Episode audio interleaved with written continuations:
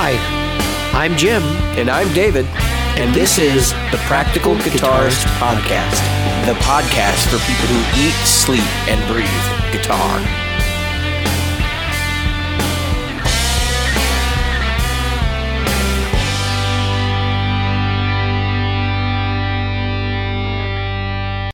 The Practical Guitarist Podcast is brought to you by Great Lakes Guitar Pickups. Great Lakes Guitar Pickups provides fantasy tones at prices a practical guitarist will love. Featuring top-notch construction, attention to detail, and a fully custom product, if you can dream it, Great Lakes Guitar Pickups can probably build it. Follow them on Facebook at facebook.com/Great Lakes Guitar Pickups. Are you a regular listener? Why not? David here reminding you of all the ways you can participate in the Practical Guitarist Podcast. Subscribe using your chosen podcast app. Review us on iTunes, Stitcher, iHeartRadio, or Google Play. Find our Facebook group at facebook.com/groups/practicalguitarist or on Twitter as @pracguitarist. Support the show. Merchandise is available in our Threadless store at practicalguitaristpodcast.threadless.com and donate to us via Patreon, available at patreon.com/practicalguitarist. Reach out to us directly via email at questions@practicalguitarist.com. Hello, Jim. Apparently, hello, everything is just breaking tonight, man. Apparently, the record button just failed on me a minute ago. And you know what rigmarole it is every time I log in to get this thing going with my sound card. So, it's a nightmare, man. It's a nightmare. I hate Windows. I can't. It's not just. I don't think it's just Windows. I think it's. I think there's a lot of things contributing here. You can hate whatever you want. It's unfortunate, but most of your government access is unfortunate. Yeah. And anytime you do remote access, it's Windows. Yeah, which is hilarious to me because it's like the least secure operating system. But okay, it's because it's so vanilla. I understand why. I'm just like, that doesn't make it more secure. I mean, you couldn't let Hillary Clinton have an email server in her bathroom if you didn't have Windows. I'm just saying, as your access to the government. People just remember that. So I spent pretty much all day working on a song. And when I listened back to it as I was done, I was like, wow, this is like I'm playing like I'm drunk. And, I've been there. It's been one of those. Yeah, I know. We've had that story on the show before. It's been one of those days. So I took a step back.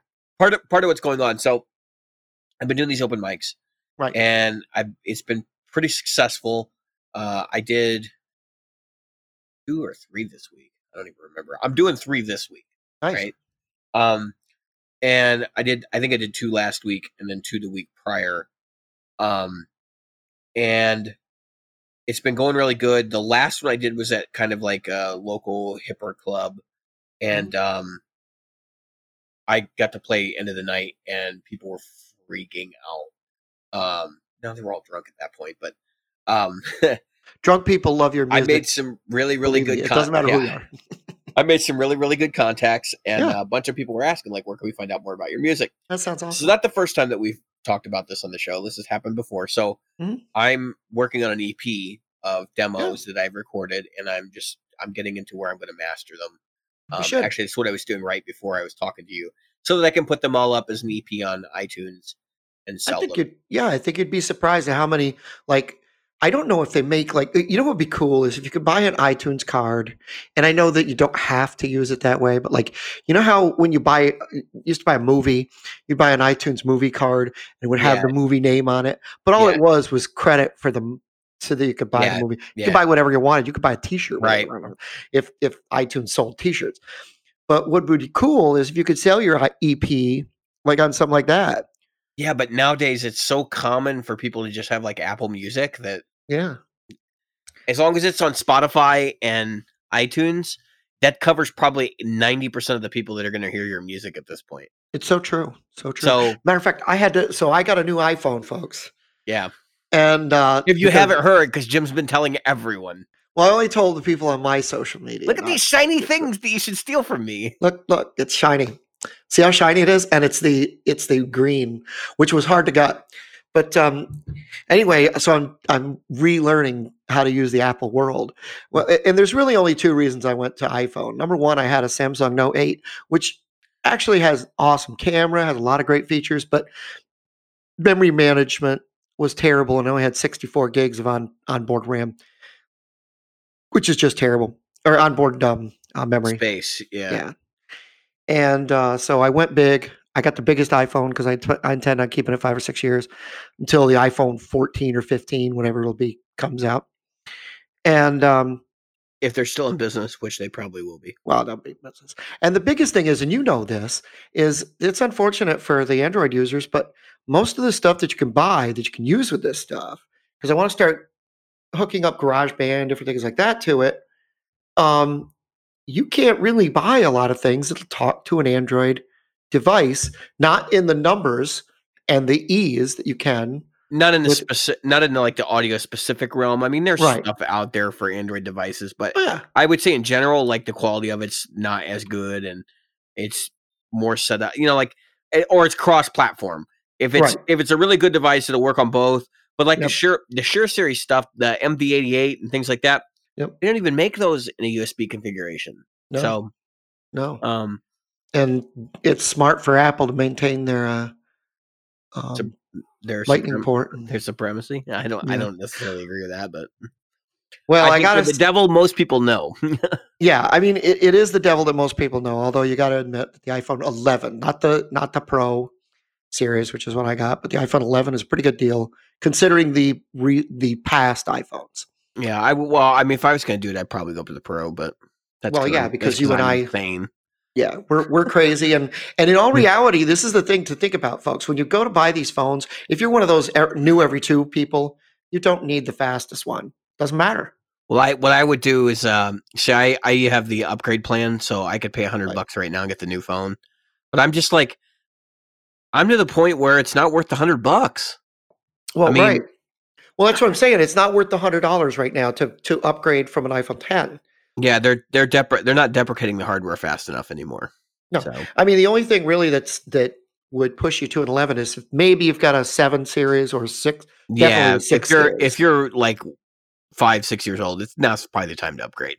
Granted, price has gone up, so just expect it, and that's the thing. Like it's part of inflation. So yeah, but when you think about what we've replaced, so yeah, the price has gone up for the basic phone is $699.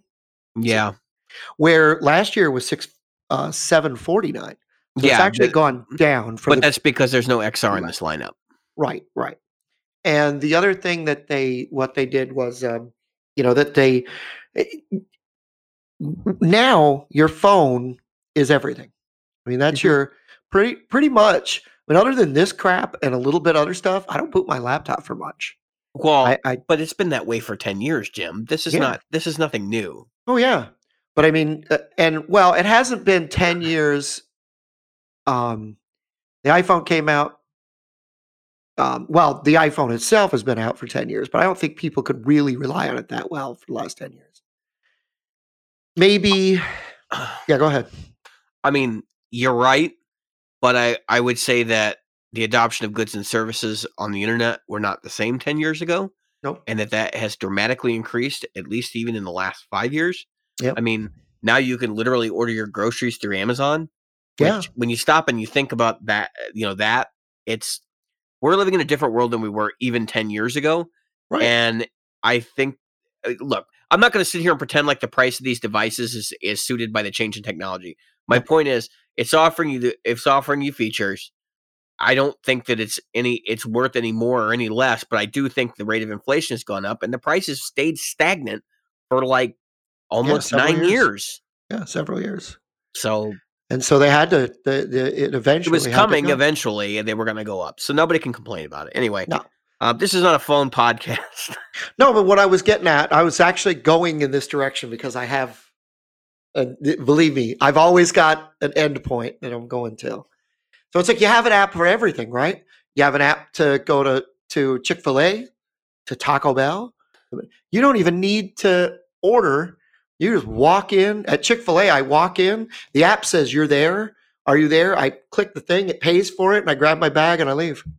I don't even talk to a person. I don't even have to look at them, mm-hmm. which is scary. That's a completely different thing. If we were a whole other... if we were a socio-political podcast, we could go down that road. But what my point is, so I was driving out my one day that I had where I was like, okay, I got a lot of time this week, or I don't have a lot of time this week. I had so much stuff going on. I had 3 open mics. I had my band rehearsal. I had the church thing. I had to get the church music down for the week. I said, okay, I got this window of time right here between the Chiclets and the Erasers. If anybody knows the movie reference, and I can get my soldering iron and get it done. So I'm heading to Lowe's, and I look at my phone, and I'm like, geez, I just remembered I need this. So I put together a shopping list at Walmart. I was going to try the new Walmart app, right? Well, what's the last thing I should have done when I'm out to go to Lowe's is buy cold food. And so, so you cooked instead of soldering. I got, dude, where's your commitment to this podcast? How late are we on these pickups? Somebody has to speak for our listeners. Somebody has to give you some shit, Jim. No, like, somebody seriously. Else has me. So I have a different idea. I'm going to throw a couple things past you and Nick offline, because I've been so long. And the guitar is just hanging there. Literally, the guitar has not been taken off the wall since we started this thing. So I've got some plans. But I'll throw a couple of ideas I've had between you and him, and we'll see what we can do. So, because I want to sweeten the thing because of the fact that I've taken so long. I want to make this right for everybody involved. So. Okay, sounds good. I'm willing to talk, man. Dude, so this open mic thing, I have good vibes about it. We talked about briefly in the beginning that I'm working on mastering this EP. Yeah. And I have good vibes about this situation, but because I've never really had the response to my music the way that I do right now. And so the only thing I'm dealing with that's like a real struggle is I'm out 3 nights a week now, like not at home, not doing anything. And that time is completely burnt. There's nothing else you can do. Like you can't sit at an open mic and like work or anything like that. I can't multitask, and it is driving me absolutely insane. I can't solder pickups at an open mic. Yeah. Well, I mean, I know that I'm treating this like touring right now. I'm like, oh, I'm going to do these 3 this week, and I'll put them up on my music Facebook page. Which, if you haven't liked that yet, go check it out. It's David Hill Music on Facebook. If you go in there, like you'll see, I'm posting these events I'm going to go to, but I'm also cognizant of the fact that I'm only going to be able to do 2 most weeks. Like this is not going to be something I can keep up because I just need the time. It's hard. You have a family. You have a wife. Yeah, dude. Child. You have children at home? My wife is so supportive. She's been pushing me out the door pretty much to go to these open mics. And the pool guy's coming in? No. No. You don't even have a pool. No, if he's coming in, he's getting shot. Yeah. If you know my wife, he's probably going to get shot. So I am just kidding. But she's like been really supportive, and like she wants to go with me this week, and she's trying to like move some things around. So, cause we got childcare we have to deal with in that situation. Right, right. So, and I'm hoping to get some more video. I'd like to put some video up in the group of me playing maybe my live set or something. I did have one guy actually I ran into, so at the Brouwer House, which is a little bit more trendy club here, they have a full on main stage in there. So they're like a regular music club. And while I was there, they do their open mic on their small stage, which is in the bar. And then in the back, they're doing a battle of the bands. Mm-hmm. And it was really cool because you'd see people like filtering in and out. So I went over there with Mike Mara. And that's actually what I wanted to talk about with regards to this whole like little off branch.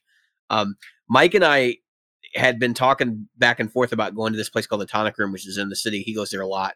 And now, I'm actually for those of you who don't know, Mike is a listener and he's a member of the Facebook group. Right. And I'm going to join him at the Tonic Room on Monday, but I went to the Brouwer House with him, and We sat and we chatted for a little bit, talked about kind of some of the backdoor stuff that goes on with the show. Mm-hmm. And kind of, I gave him kind of a conversation about, you know, some other situations we've put ourselves into and like how we're working through them and whatever. And it was funny because both of us were experienced enough musicians that we're like, well, we don't really know what we're going to play. We'll just go up there together and it'll be fine.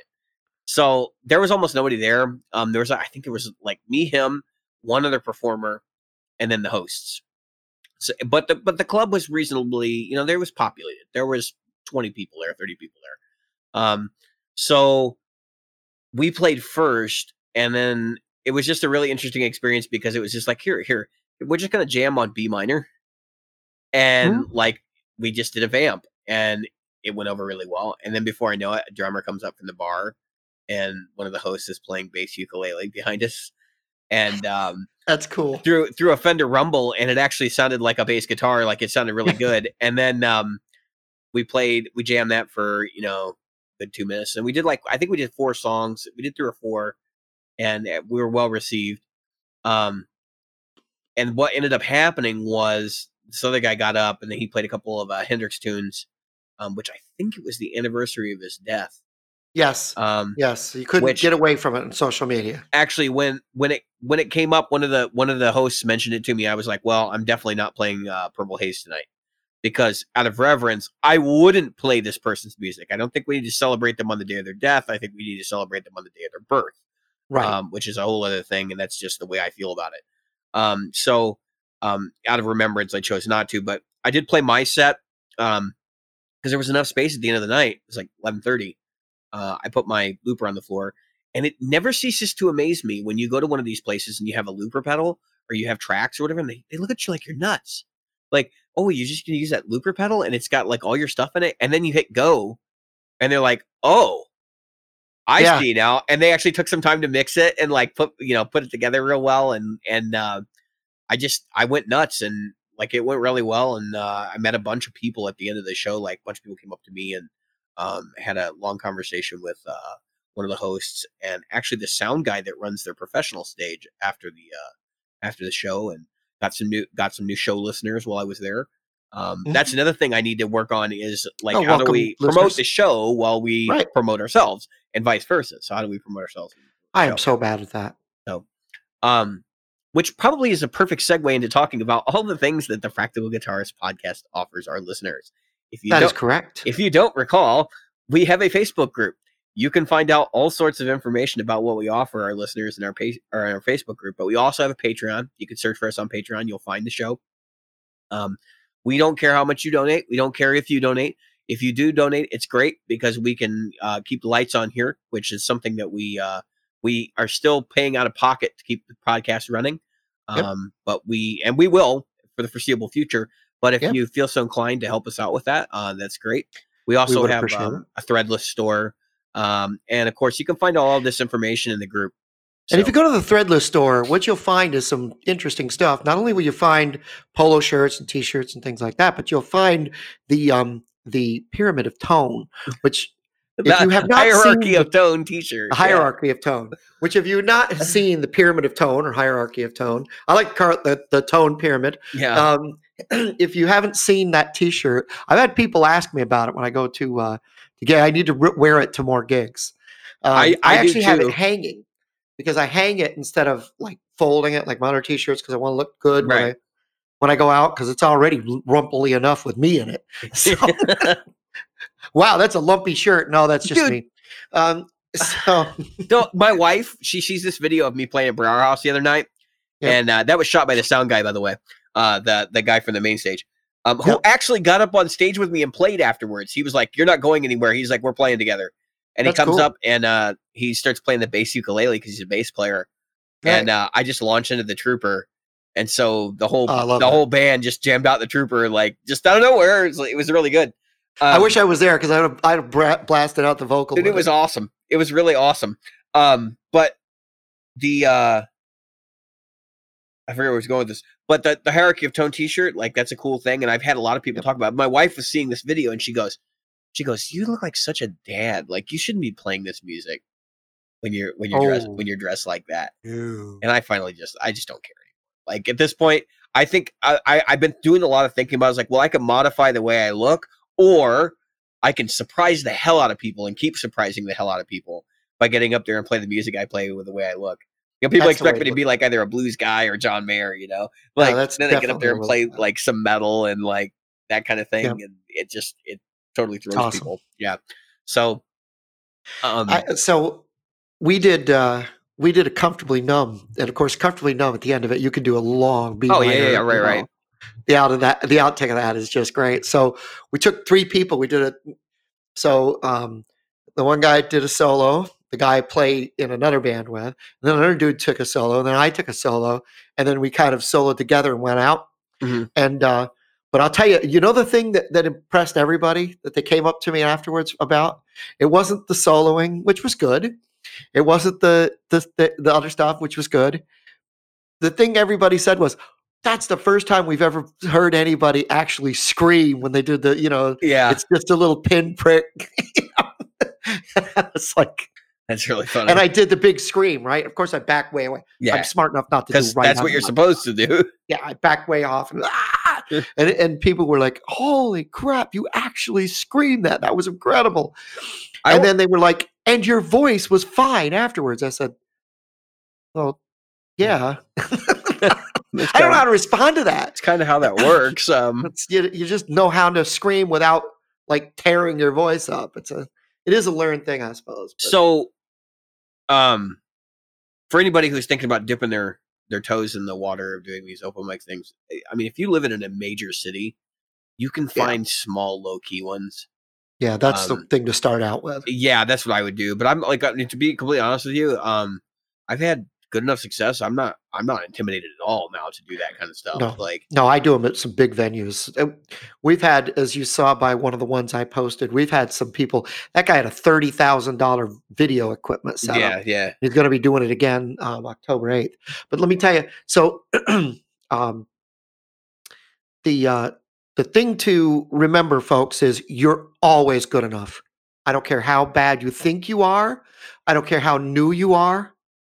You're always good enough for an open mic. At some point, you have to learn to do it. So you just got to get up there and do it. I mean, I bombed. We talked about when I bombed because I was totally unprepared. Which, by the way, that open mic is great, man, because I went up there and there was nobody there. There was like maybe 5 people in the whole club. Bar. It's a bar. Let's call it what it is. And then Jack Byron's the host. He shows up, and Professor Blue shows up. He's the other guy that performed with you before. And dude, that one was the one that like really, really got my wheels turning though, because I got my Kemper all set up, and this week I dominated. Like I just went, all right, we're gonna play my music, and that's what we did, and it was great, and everybody was paying attention who was there, which was like all 3 of them. There's like the bartender, and then like the owner, and maybe one other person, and. I got like, because I had my rig set up and there was nobody there, I ended up jamming with the host most of the night and played a bunch of songs that I probably should know, but I don't. But it was a good night. And I'm totally stoked to go back. And I although I told them I would promote the open mic on the podcast, that's the open mic over at Work Sports Bar and Grill in Elk Grove Village. It's on Monday. It's on Tuesday nights from like 8 to 11 or 8 to midnight. This is the Chicago area. Folks. Yeah. So if anybody's listening and you're in this area and you want to go out and, you know, party at a low key open mic, that's a great place to go. Highly recommend it. And the host there is really good. He's a nice dude. And so is most of the performers I've met there have been really great too. This is only their second week doing it. So if you're interested, you want details, hit me up. I'll tell you. Or tell your friends. Right. So next, this podcast will air Wednesday. So the 30th of September, I am hosting open mic at in Chesapeake, Virginia, at a little place called Tap It Local, and it's one of those things where bring what you think you need. I provide a PA, and that's the end of it. And microphones. I provide microphones. So you're and I only provide two, but we've had full bands. It's a big stage. We've had full bands show up. Usually when I host it, you know, acoustic musicians, but it's one of those things that this is one of those open mics that, made me say what I did earlier about you never not, you're always good enough, because when I go there, there's people there that they stare at the sheet of music. They don't look up and they're playing. But let me tell you something. Anybody who puts somebody like that down needs to remember they got the guts to get up there and play. Yeah, where are you at? That's what the open mic is all about. It's not a competition. You're not winning $10,000. You're not playing to 50,000 people. You're playing with like 9 people, half of them under the age of 12 that yeah. are eating chicken wings or whatever on the side. And you're there to have a good time. And that's what it's all about. But it's to let you get your toes in the water. You know, it's the same thing when you learn how to swim. You didn't just jump in the water and suddenly you were, you know, absolutely doing Olympic-sized pools. You were a little bit, intimidated. I remember my son calling it the big water. He said, "Dad, I don't know if I can go in the big water." I said, "You can do it, buddy." Well, I don't. So I never. And it was just a pool.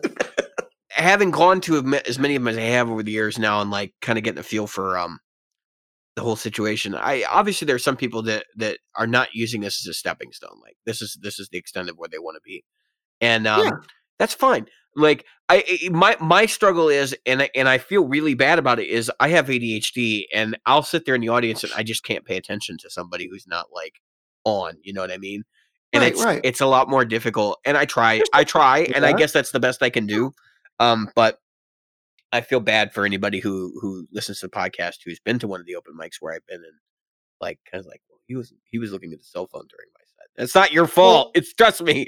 First of all, it's my fault. It wouldn't matter if you were Joe Satriani. Yeah, I'd probably still be checking in my cell phone every once in a while. Anyway, it's just who I am. And that's kind of the society that we are. I get up there and I'm one of those. You know, I make eye contact. I look all the way out. We do this place called Papa's Pub, which has a regular, pretty regular, 40, 50, 60 people there, and. It's an outdoor thing, which is awesome. It would at first this year, every time I went, thunderstorm before I got on stage. Thunderstorm every time. Tried to tell them something. And so the band said to me, because I also go to the band is called the Koalas. They while we're talking about it, they host 2 open mics, one in Virginia Beach, Kempsville. They host it at Wing King, and then. The other one they host in Norfolk, Virginia Beach was called Papa's Pub. And so anyway, they the guys, you know, I was at Kempsville and they'd say, "Hey, you're going to come out Thursday?" "Oh, I'll try to come out." I'd get out there. I'd get my stuff all out of my car. And then get your stuff in the car. It's about to pour. And I'd have to run my stuff back, which is why I was trying to, anyway, long story short, The people that come out there there's a lot of very top-notch musicians. And so when I get somebody coming up to me at these 2 open mics saying, "Man, that was really nice, you know, good job." And they actually paid attention. I'm looking out and they don't pay attention the whole time. And I get it. You got to check your cell phones. You got to see if your what that fantasy football team is winning or whatever. I don't care about that. But, the fact is, most of the people, most of the time, are either recording me, which nobody ever shares these things with me. That's the one that kills me. Like, I've seen that too. I'm like, you know, you can find me on Facebook, so I need to have like a. I said to you this week. No, we're both thinking about it. We need a banner with like our Facebook and like Instagram and stuff on it. Practical Guitarist, and roll it out so there. Share this to the Practical Guitarist. Yeah, just kick it off the stage so it rolls down and hangs off. You know, just hashtag Practical Guitarist. And I've seen bands that have done that too. By the way, they have this thing that like they just roll off the stage real quick right before they start playing. And it's an really open mic for like 3 songs. You're going.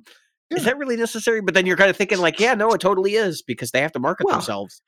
That's marketing now. It's done that way. You know that. So you know how I gauge success at these events though. Like if I go to an open mic and usually the bar is not facing me, like it's facing away from the performer. if I can make people turn from the bar to watch me, that's exactly how I feel like I'm doing it right. You know what I mean? Yep. If I can get a few people to turn around, even if it's for one song, I did what I needed to do. Yeah. Yeah. I entertained. So now that I'm going to have a product to hand people, that's going to make this all that much better. You know, like say, hey, you can find my music on iTunes, and then I can get some statistics on who's looking at my music, you know, how many people are looking at it and stuff, and then find out if it's actually really working or if it's not. Well, even if you couldn't get like one of those iTunes cards, I guess those would be useless, but if you had a card. Yeah, that's something, a business card with my yeah. You know, with your iTunes and Pandora and my Spotify name, you know, find me on this, and this, and then maybe my Facebook page. Because lately I've had a lot of people asking me about, you know, finding the podcast. And I'm like, anywhere you listen to podcasts. And believe it or not, there's a lot of people that don't listen to podcasts. Yep. So I have to be much more. I'm thinking to myself, well, are you got a business podcast has been around since. Yeah, I've got our business cards. Are you out, or I didn't know? No, I got some. Okay. Matter of fact, I put one up every time I go to Guitar Center, mm-hmm. and people take them. Yep. Every time you come, every time you do, you put one up, and then it's gone. But you come back. I put one up, and so I go there and do this. So speaking of Guitar Center, I was there today. When are you not there, Jim? I saw the most hilarious thing. I want to get a picture of me with it. I forgot to ask one of the guys to take a picture of me. I'm going to selfie it. Or have somebody, I'm going to do the dad selfie, which means somebody else is going to take the picture. Anyway, a 24 speaker. Oh, I saw that cabinet. I'm like, what? I got to get a selfie with that. Why? Does it come with a semi truck? It's huge. It is. Does it come with a semi truck, Jim? Because it should. It needs a motor, so you can just. Is it like a road crew that comes with it? I mean, I've seen lawnmowers that have self-propelling. There are some things that are just like totally unnecessary, and that's one of them. Yeah, 24 speaker, and I can't believe they took it in on trade. I want to say it's like $700. I'm like, you have got to be kidding. Because you parted out. That? I mean, you can't. Yeah. Anyway, you're screwed. Yeah. Gear wise. I mean, there's a couple things I've been looking at. I don't think I'm going to do any of them though. So that was the one thing. Brouwer House, their stage setup, their backline was a pair of Mustangs V2s. Yep. Fender Mustang V2s, and the host was telling me, he's like, yeah, dude, he's like, these are actually like really good amps, and like I kind of knew the reputation. I don't think I'd ever actually plugged into one, and. My impression was this, like, yeah, they sound really good without pedals, like without anything plugged into them. Right. Right. And I'll say this, the speaker was worse than the direct out. The direct out, like the signal that was coming out of front of house was way better than what was coming out of the speaker. Yep. But the funny part was that I was running a pedal and I just kept thinking like, wow, this sounds terrible. And then I heard the video afterwards and I was like, no, it sounded exactly how I wanted it to sound. Like, yeah, well, like, because when it came out of the direct out, it wasn't destroyed by that internal speaker. That internal speaker is just now the guy that hosts, he says he's got a collection of vintage Fender amps, and he says I put them up against one another, and he said they both sound reasonably similar, and he said I actually prefer the feel of the Mustang V2 to the like the original vintage amps, and I could see somebody saying that. That's not like I don't have any negative opinion of that. I could definitely because there have been situations where I'm like, you know, I kind of prefer the feel of the model to the real amp, and it's not something that's happened frequently. I think the safer bet is the tube amp over the digital modeling equivalent, but there have been situations sometimes you don't have that. Well, and there have been situations where that's not necessarily true. So I took my Marshall for the first time in a long time to the open mic this week. Mm-hmm. And everybody was like, man, that thing kicks. Yeah. Well, but that's the thing. Like they're so used to, you go to these open mics and so much of it's like direct now. People are so used to hearing that like when they hear a real amp, they're like, whoa. I backlined the last couple of situations I'd been to was those Mustangs on Wednesday. My Kemper, right? Yep. So they didn't even have like the At Work Bar and Grill does not have any sort of amplification setup for guitar. And then that the other one at Muggs, they had a Katana 50. I mean, that's not horrible. It wasn't terrible. But I was not prepared, and like my pedal was not adjusted properly, and it sounded really bad to me. It probably sounded better through front of house though, because now I'm realizing, like, in a lot of cases, the front of house, the direct signal coming out of these things is better than what comes out of the speaker. So. Yep. I guess the speaker just becomes a personal monitor. It's still like kind of flabbergasted because it's not the way it used to be, Right. It used to be, the emulation's going to suck, but at least it's there if you need it, that type of thing. Yeah. So what was funny is, and cause you were talking about the tube amp thing and an open mic. So the three people that myself and the two other guys that were doing the solos during Comfortably Numb, one guy's using a Fender Deluxe, I'm using the Marshall, and another guy's using a Boogie, and it sounded so good because it was so different. I mean, those are three very different character amps. I mean, when the Fender came in, it sounded crisp and clean, and of course he had a tube screamer in front of it and was. He likes to have that just at the edge breakup sound, which was fine. Sounded really good, Stratocaster through that. And then I was pumping the SG through the Marshall, which sounded which I wanted. I wanted very Angus Young, kicking type sound. And then the other guy was pushing a Strat too, but he was pushing it through the Boogie. And the Boogie sounded really like just, for me, the Boogie is like almost creamy, like a sauce. You know what I mean? It's just, it's good. That's all I can say. It's really good. Sure. But it doesn't have that British high end. You know what I'm talking about? That. And of course, I do. I think Mesa Boogies are kind of like somewhere in between those two amps. In general, I would say that the treble characteristics of a Mesa Boogie are slightly more attenuated. I don't think it's like insanely attenuated. And if you have one with a five band, you can dial it back in. We had these amps cranked. No. But I mean, with the five band, I'm just saying with the five band EQ, like you can add that back in, and it's easy to do in a snap. But the, I don't, so I think Boogies are actually closer to Fender amps than a lot of people care to realize. I think they're a bit fatter. Yeah, well, they've tweaked them to have a lot more character around like 400, between 400 and 600 hertz than you typically get on a Fender amp. So it gives it that roundness. It's kind of like the low mids of a Marshall coupled with the rest of the characteristics of a Fender. That's the way I think of it. And it also takes off that little bit of high end that the Fender gives. Yeah, I mean, there's definitely a roll off around 5,000 and up, which is good. Not there in Fender land either. Right. But yeah, that's kind of the reason why I prefer Mesa Boogies, because I think the frequency spectrum is a lot more refined than you get in a Marshall or a Fender. However, I've been favoring a lot of Marshall amps lately. So, actually, that is one thing that I might end up getting, just to have like a combo amp. And I'm kind of thinking about getting another Marshall Class 5.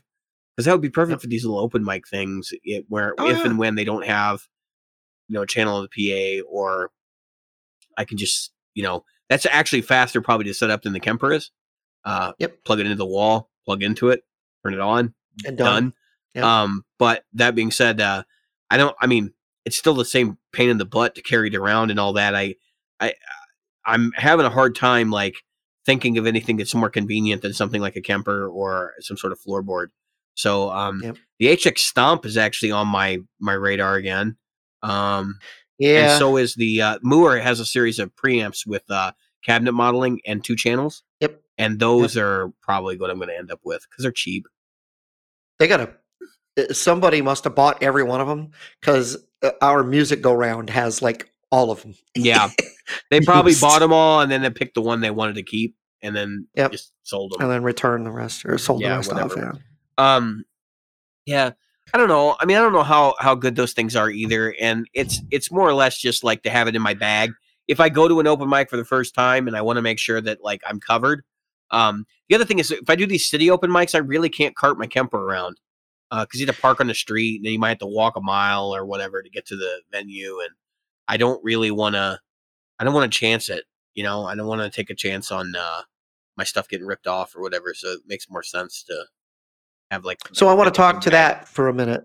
So when you're at an open mic, and this happened this week to me, we had a guy that kept walking around to everybody and was like, "You like SGs? Really? Because I can get you some good SGs. I can show you some really good stuff." And then he was talking to another guy. "You like Fenders? I've got some great Strats and Tellies." And I'm like, this guy is either stealing stuff or having fakes imported. And then he was. You know, because everybody kind of puts all their gear together. Yeah, you know, and then he's hovering around it. Yeah, he was hovering it way too much, and I was the one guy that he didn't talk to because I kept my eye on him. And then when he started hovering, I walked all the way around because this was like it's an outdoor gig. Yeah, it would have been easy for him to snatch a cup and run, and as long as nobody's looking, he would have been gone. And so I walked right behind the drummer on the outside where he was standing. "How you doing?" And I kind of gave him a look because what he did was when I put my gear in the car, because I took my stuff out of the car, I played, I put my stuff back in my car. It's convenient that way because of where it was. That's not the case in almost everywhere you go, folks. You will not find where you could park literally right next to the stage, especially at open mic. Yeah, and so anyway, I had my stuff in my car.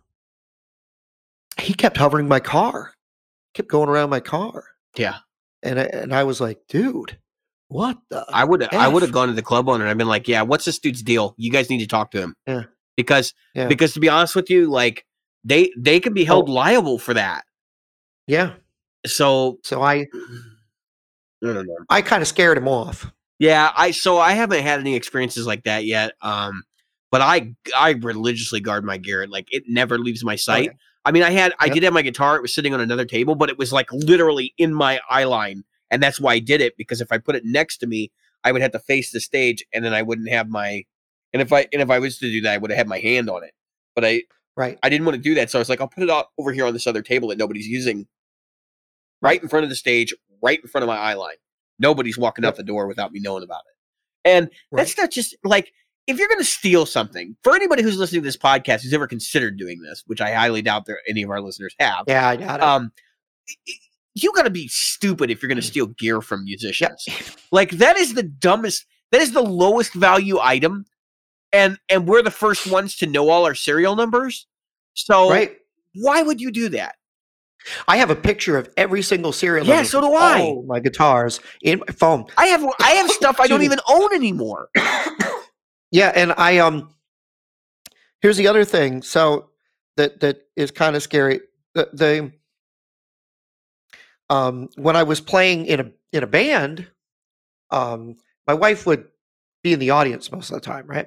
And so I would be on stage, and this guy was eyeing my Rickenbacker, my bass, and he kept looking at it, and I was like, and he came up and he goes, "Man, I got a Rick just like that." Oh, it's nice. You know, I'm being polite. And then he's like, "You mind if I play yours?" No. If you have one like it, why would you want to play mine? Yes, I mind. And no, you're not playing it. And he kept at it. And then I went to get a beer. My wife said, "I think I'll stand next to your gear while you're getting your beer." I mean, honestly, like, I've had a lot of people who want to put hands on my gear, and they're not thieves. But in a situation like that, if the guy comes in and says, "I have a Rick at home," why would he want to play yours? Yeah, like that. I would be like, dude, go play your own. You already got one. Yeah. Like, what the hell do you want to play mine for? I had a guy. He asked to play my SG, and I told him I have a no hands policy, because he's like, I have an SG at home, and I'm like, he's like, I haven't played in a long time. And he's like, "You mind if I?" And I'm like, "No." I'm like, "I have a no hands policy on that." I was like, "We don't. It's too expensive an instrument to let other people touch it and mess around with it." And he was respectful. He's like, "No, totally get it, totally understand." And I was like, "Yeah." I was like, "It's nothing against you personally." I said, "I just, I don't do that." Now I'm like, I'm so tight now money wise, like I won't even lend somebody a microphone or anything. It's like, no, that's mine. Like, you're not getting an SM57. Go to hell. I have to at the open mic Monday night. I'll have to let people play my acoustic if they don't have theirs. If theirs isn't working, that's that bad. So what's funny is the SG. I took it to. You notice I still haven't taken the plastic off. See the sticker there? Yeah, because you're just thinking about selling it already. No. But it is starting to bubble. I got to get it off. It's starting to bubble up. It looks like a. Have you ever seen somebody's iPhone? It looks like their thing is broken. And it's actually it's just a screen protector. Screen protector. That's all. Anyway, so I handed my SG off to the guys that played SGs. Every one of them. I said, "Play it. Tell me what you think." Every one of you, because I wanted differing opinions, right? And let me tell you something. These guys were making my SG sound so good. I was like, all right, now I'm jealous. Yeah. You're sitting there, you're like, why did I do this? Like, this is kind of dumb. No, but it was fun. And I did take it to one of the guys' gigs. One of my friends had a gig, and I took it to the gig, and I said, here, play it for a set. And he played it for a set. And then, of course, all these people in the audience were like, that's yours? Yeah. Do you play guitar? No, I just buy them and put them they're just for me to like look at. So you were talking about earlier, you were talking about stuff you were looking at, right? Oh, yeah. And the pastor today at church, she looks right at me and she goes, we used to have a pastor that collected guitars. And she's giving her sermon. This is part of her sermon.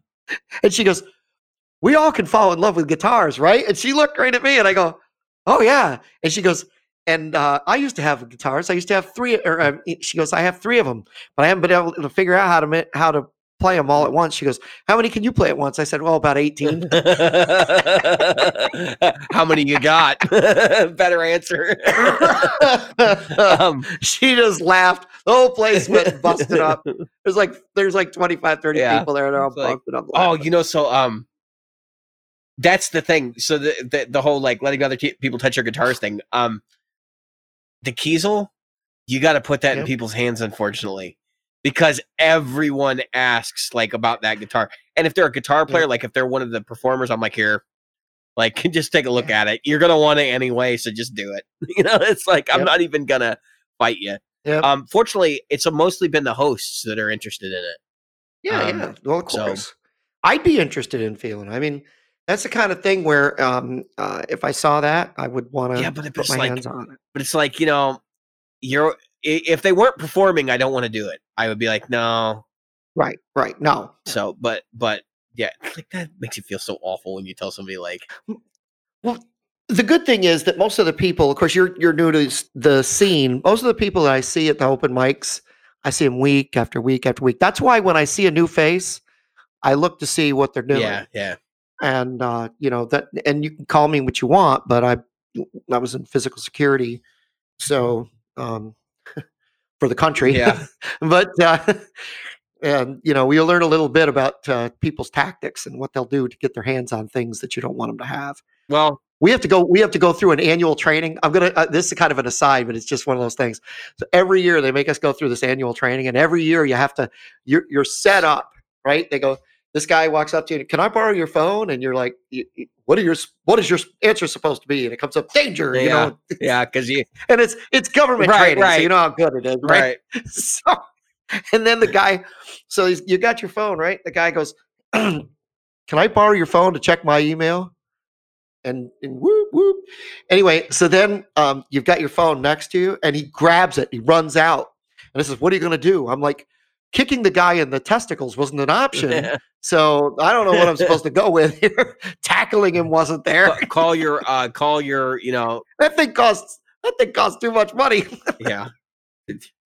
All right. So we had a couple other things we want to talk about, but, you've seen all this stuff with, Henning Pauly, I guess is his actual name. HP or whatever, his music festival thing that he put together, his gear festival that he's doing. So who's putting this on? Because that's what I want to know. So it's benefiting some sort of animal shelter, but it looks like only one part of it was. Yeah, but it looks like Thomann is backing this thing. That's my guess. Yeah, but they're not. So Henning put it together. What he did was he went out to manufacturers. One of them was Friedman, by the way, who was there. Yeah, I saw. He was there. And there was a bunch of manufacturers who put in money. And from what I heard from what Phil McKnight said on his podcast was that it was bare bones. Literally, you just paid for the ticket for you to get there. You were like sleeping. They were like sleeping in tents or whatever. Yeah, it looked like it was like that. Mother's house, in his house. You know, it seemed like a pretty good get together, but it's like they had to pay. Like if they had luggage, they had to pay for their own luggage to go through. They had to pay for. So it was very, very bare bones. Own meals, everything else. So what is the point of this? Well, that's just it to me. And I'm gonna come across sounding bitter, but it's not being bitter so much as what I didn't see. The problem was it was supposed to be about all these manufacturers, right? Mm-hmm. And I saw a bunch of videos come out, and I watched a couple, and I was like, this is the same crap they put on at Thomann. And not only that, it's just each other, you know, like, hey, buddy, oh, I got to meet my other buddy. Oh, I got to meet my buddy. And then I'm like, I really don't care. I'm not getting anything out of this, and my time is valuable. Yeah, it looked like it was more of a friendly get together than it was like an actual. Yeah. Well, and the other thing is like gear, the Thomann Gear University. But thing, the gear was that ended like no more than like a month or two ago. Right. So what was the timing of this wasn't good to me. The timing wasn't good either. Maybe it was because they wanted to beat the cold weather. I don't know. But all I could say was, I want to go to a specific point, but all I could say was it just seemed like a bunch of people who are in YouTube who were patting each other on the back. And there wasn't any real like gear. It wasn't like, here's this pedal, here's this amp. The only one that was doing that was Friedman. And honestly, I didn't see any of his videos. I'm not really, because I don't care. I'm kind of over Friedman about it. Yeah, I don't care about his amps. I'm over the product. I'm over the dude himself. I'm over. Yeah. So, interesting though. Like Jim, I'll be honest with our listeners. So Jim and I took some time last week. We were talking about this actually after the last episode, and we sat down and we looked at Social Blade. And if you don't know what Social Blade is, it's a way that you can look up YouTube celebrities or social media celebrities, and you can look up their account and see how much they're making off of their an average or a guesstimate of how much they're making off of their channel. And what we found was really it wasn't shocking to me because I'd already been looking at it, but I think people have this tendency to believe that people like, Henning Pauly is making a lot of money doing YouTube, and that's why he's doing these events. He's not. He's making peanuts off YouTube. He's making the majority of his money probably off of the suppliers sending him equipment and paying him for video downloads. Yeah, and plus, does he do studio stuff? I mean, he must have. Yeah, he has a studio. That building that he's in is actually his studio. Yeah, yeah. And so, does he do studio work, or does he do any? And for like records for people and put down guitar tracks or whatever. I'm not trying to insult anybody for like the B-list bands, not like, you know, Dream Theater, but like the people that are underneath them, like they could come and record there, that kind of thing. And that would be pretty normal. Yeah. And he's got a lot of work under his belt too. Like he's pretty well known for doing it. And a lot of those, I mean, Glenn Fricker's another perfect example of a guy that does, you know, regular studio work, and that's probably how he's making his bread and butter, and his channel is making some money. It's paying some of the bills, but not all of them, kind of deal. Yeah, he's sharing his time between L.A. and Toronto or wherever he's from. But the thing about Glenn Fricker is a great segue. So a few months back, you had the whole melter. I'm not going to say the word that comes before it. The pea melter pedal that. People lost their effing minds about it. People lost their minds, and tons of people were hurt as a result of it coming out. I'm being facetious, but anyway, I got a cut on my arm, and I'm waiting for it to heal. Yep, yeah, that's yep. I'm trying, but anyway, so on a serious note, it was like it happened, and more people made a big deal out of it on YouTube than I think made big deal out of it anywhere else. I don't think anybody cared about it. The pedal came and went. I would guess that most people never even saw the pedal in person. I talked to musicians all the time, and nobody had ever even heard of it. Like, they were like, yeah, they knew who Satchel was.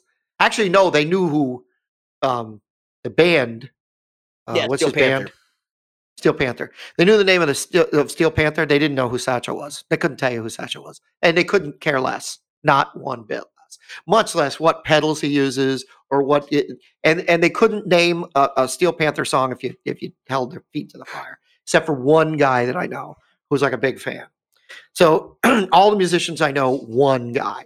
Well, and so this that's the stupid part of this, though, is like, this was something that offended people because it existed, not because they saw it, not because it was offending them in person. That was my point. That was my point. If you don't make a big deal out of something, it's like certain movies. Certain movies would have gone into the trash can, like Human Centipede, if a bunch of people hadn't made a big deal out of that stupid movie. Because that is how many sequels has that got now? 4, I think. Oh my God! It is the original movie. Direct-to-video trash, and then they made 4 sequels out of direct-to-video trash. And so anyway, yeah. So they make a big deal out of this thing, and it's like, oh, now, and then it sells out. Oh, good job! Yeah. You managed to sell the pedal out. Maybe if you just shut up about it would have gone under the and it might have sold out eventually. It was going to sell out eventually. They only made 100 of them or something. It was nobody cared, and it was done just to tick people off. Actually, the real anger and controversy surrounding that was not the pedal; it was the stupid preset on the TC Electronics pedal. Yeah, it started as a TC Electronics preset, exactly. It wouldn't have even become a pedal if somebody hadn't said something about the preset. Yeah, about the delay preset. So then they made an overdrive of the same name. Yeah. So anyway, so Fricker comes out and he says, hey, and he calls Reverb on it, which I call, we're not as big, but we said something about Reverb, hey, look at all these pedals that are also on Reverb. And they're not saying anything about it, but it is their company, and they do have a right to say what is or isn't sold on their company, right? It's representative of their company, so they decided to take that one off. There, you can't list it on Reverb. You can list it on eBay. Well, then Reverb had told Henning Pauly that they were going to. They weren't. I don't know if they were putting any money into it. I don't think they were putting money into it. No, I think they were donating money to the shelter or something. They were hosting an auction for the shelter. Oh, is that what it was? Is what they were doing. Yeah. So they were going to host the auction, and that would do it. But they said, if you're going to if you're going to have Glenn Fricker there, we don't want it. We don't want to be part of it. And Henning Pauly said, no, he's my friend. I'm not going to turn my back on my friend. So I'm going to have to decline. And then they pulled out. They pulled out of the thing, and then eBay wound up sponsoring the whole thing and putting up, making a big deal out of, hey, look at that. And I'm just wondering if any of our listeners even knew that.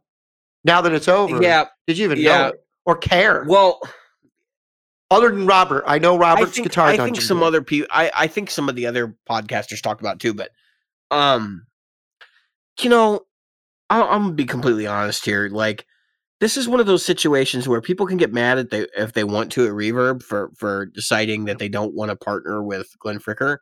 But let's take a step back. Let's forget about the P-Belter for a minute, right? Let's take a step back and let's talk about Glenn a little bit, and then why Reverb wouldn't want to necessarily be identified with that guy. So Glenn is an avowed atheist, and I have seen him in person make comments to someone else who is who actually is P-Dubs and builds equipment. He likes his equipment. I'm not going to say who the individual was, but he was basically starting to make some anti Christian sentiment. And this person and the other person that were having the conversation basically just turned their back to him, and he kind of got frustrated and walked off. Because they were like, we're not going to listen to you. We don't even care. Right. You can make your anti-Christian comments all day long. We don't care. And so it was they ignored him and he stormed off. But this is pretty well known. He has an issue with people who are Christian, and who And he who do you think he does that on his podcast all the time? If you're Reverb, who do you think the majority of the people you're selling to on your service are? At least a good portion, if not majority. That's right. P-dubs people. P-dubs. I mean, right. Where do you think the money is? Yeah. So right now, do you think they want to ruffle the feathers of a community of people that's driving, you know, the sales of their site? I don't. Right. I mean, I wouldn't want to touch that with a 10-foot pole. Right. At the same time, I think him being at an event is not the same thing as him being a host of an event. And so they probably should have done it anyway. But they probably should have. But here's my thing. If I was Henning and if I had a choice between the two, I think I probably would have said, look, man, you're my friend. I hope you understand why I have to ask you to step back. I mean, honestly, like Glenn is not a bad dude. And that's why I kind of side with Glenn on this one. Because I'm like, I've met the guy. Yeah, he's a little abrasive, but Glenn's somebody you can get along with. And yeah, he may not represent you, but he doesn't have to. No, but he does have to represent product. He was there to represent products. But he's not there to represent Reverb. True, but I think, and I'm, you know, we by the way, folks, we have to take two sides, so don't think that this is this is more or less this is where I have to take a side. I'm not going to say which one. I'm not going to say if I really agree with my position here or not, but right, and I'm sure that everybody's like, oh well, see, Dave's more politically correct than Jim is. No, but anyway, probably not. I can say as a Christian, and I'm not one of those devout Christians. I'm not knocking on your door, asking you if you're all right with God and all that stuff. But I will, you know, I love you as an individual and as a human being. The thing that kind of takes me aback with this is that there have been things that Glenn Fricker has said. I'm like, you're just trying to get. It's like trying to get people to hate you. He abuses his atheism to get money, and he's abusing his hatred of bass players to get money half the time. Yeah, well, you know, and I think some of it's just tongue in cheek humor too. But I think the Christian thing is like, if I say this, I know this is going to give me an extra thousand views on this video. Yeah, listens. Yeah, he's going after listens, and I got no problem with it. But I don't want to. Come on, everybody's going to try to do something to get listens. Yeah, I don't have a problem with you being an atheist. I don't have a problem with you being a Christian. I just don't want you to force your beliefs down my throat, regardless of which side of the aisle you're on. And so I totally get it when people are like, yeah, Glenn makes me feel really uncomfortable, and I don't like him for that reason. And like, I totally understand. But that's not to say that he isn't a useful resource in some cases. And some of his videos actually contain some really useful stuff, like where he talks about making sure that you get paid. You know, right? Oh, I listen to his stuff most of the time. The only time I don't listen to it is when I know it's going to be inflammatory. I'm like, okay, I can skip that. Yeah, but if it's probably 95% of his videos, I listen to him, and so it's the very few, very far between where I'm like, okay, he's trying to be inflammatory. I don't want to give inflammatory people my view, right? And that's my take on it. That said, I'm looking to try to make an inflammatory set of views myself. Yeah. Because you know what's funny is, so I can't remember who it was. Oh, so there's this comedian I listen to, and I won't name the channel, but he does this every year. He puts out, so his top 10 worst songs video will come out later this year soon. And I love his stuff. I love his comedy. It's a Canadian guy. Anyway, somebody asked him, they said, why don't you do a top 10 good songs you like? Because I used to, and nobody listened to him. I get tons of listens on the top 10 worst songs, and I get no listens on the top 10 good songs. Well, I guess that goes back to the same argument that we've had with, Stevie T. You know, people are hating Stevie T right now because he's doing all these fails videos and stuff like that. And I think they're hit or miss. I think some of them, like, if it's a justified celebrity, like, if you're going to make fun of Marilyn Manson's guitar playing, like, that's totally acceptable. And I think even he behind the scenes would laugh at that. But you know what I mean? Like, if you're going to make fun of somebody that's got, like, a physical problem or some sort of mental issue, right. That's sort of an issue with that kind of stuff. And so you have to kind of toe the line. But, especially somebody with social issues. Like I think it was interesting when we were doing our Social Blade discovery, though. Yeah, but that's the thing. Stevie T is making a living on his. Glenn Fricker is not. He's making about Henning Pauly money, right? Like enough to supplement their income, but not enough to like pay the bills. Whereas Stevie T is making enough that he's probably making more than most of the people that listen to our podcast in their day jobs. That's right. I mean, monthly. Yeah, a lot more. And. Yeah, there were very few guitar players. Most of the people that are considered a guitar YouTuber in the gear side of things are not making the money. Even who's the big guy, the one that we were just talking about him. Know your gear. Oh, what's his name? Oh, Phil McKnight. Yeah, I was not even close. Making there. He must be doing a lot better in his Patreon because it's. Not even, you know what? And I would not be able to live. I know he's got kids, he's got a wife, he's got a house. He closed his business and went full time video, so it's got to be from the paid demo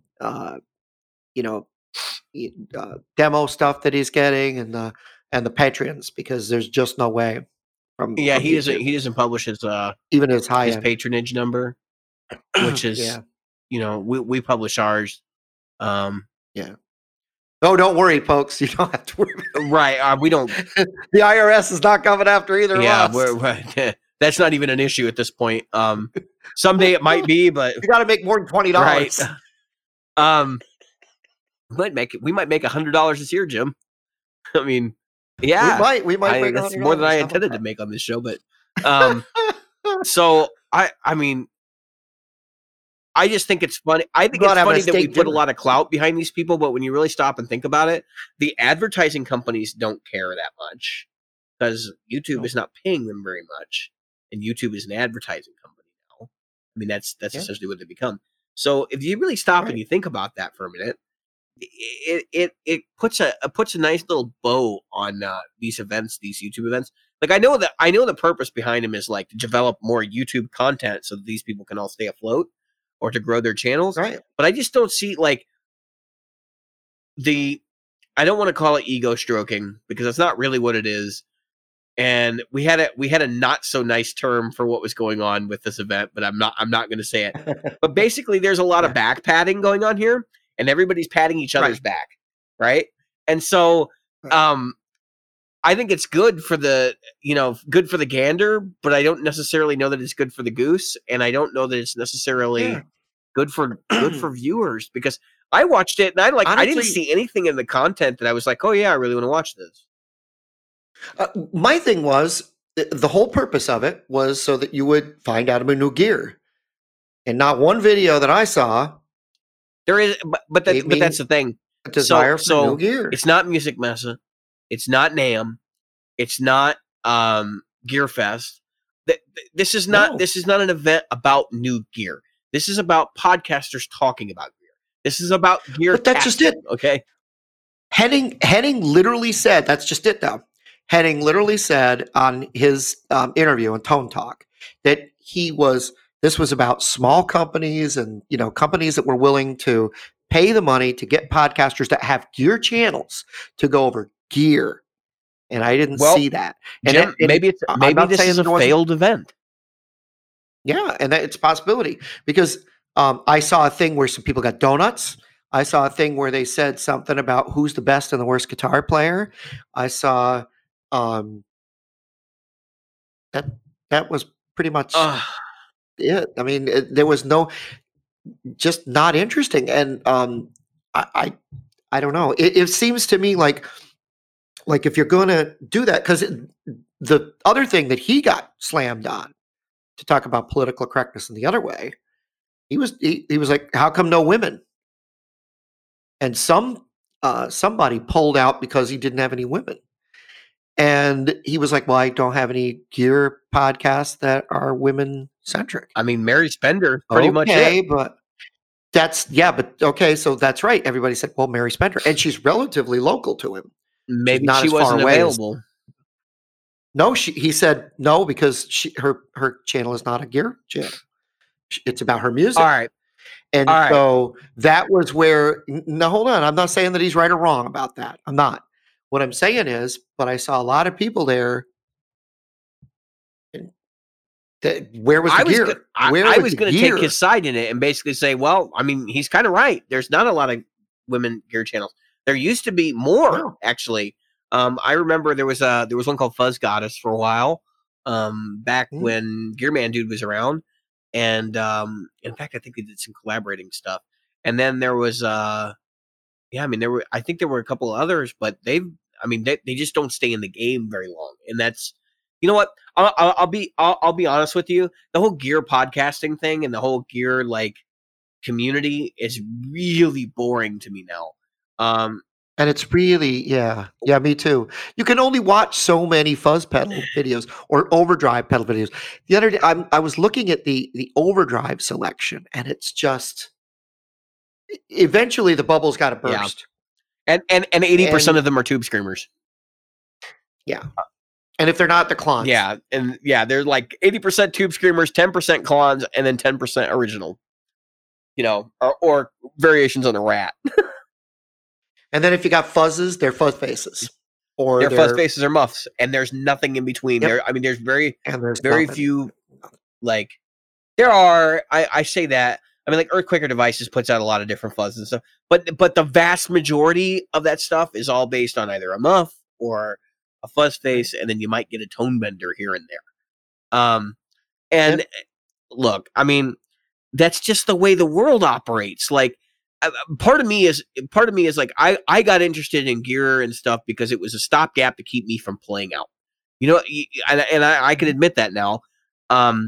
So now that I'm kind of like forcing myself to stick with what I have, actually I don't want to incorporate new things. I'm terrified now because I'm like I have this set and it works, and I don't want to add anything because the second I do, something's going to break or I'm going to have to change things or modify things, and I just don't want to do it. Yep. And the other part of the whole situation is like, I think the reason why I was so obsessed with like having the right fuzz pedal was because I was like using it as a kind of a subconscious way to keep myself from actually going out and playing or going out and recording. Now that I'm sitting down and I'm doing this stuff, like today, so I recorded one song, sounded like I was drunk, right? And then I started to get ready for the mastering thing, like right before we did the podcast, and I pulled out another song and I realized I don't even have a guitar track for this. Like I have the backing track because I've been using it for playing out, but I'm like, now I got to sit down and I actually got to record the guitar track. So I did it in like 20 minutes. That's the first time I've ever done anything that quickly in terms of recording guitar, because I have to keep myself on schedule. I can't be like, you know what? This solo really sucked. I need to come back and redo this. I just had to say, you know what? I'm going with it. This is a demo EP, and like that's what this product is. It's a demo. This is not a studio scale recording. I'm not going to, spend the extra hour to get it right, or the extra 3 hours, because you can ask my wife. I mean, I showed her a list of the takes that I did for that song that sounded like I was drunk. There was probably 500 or 600 takes of different parts of the song, and I finally like you got at some point you got to cut it loose and say, you know what, I'm done. I can't do this. So at some point you got to publish. So that's kind of where I'm at right now.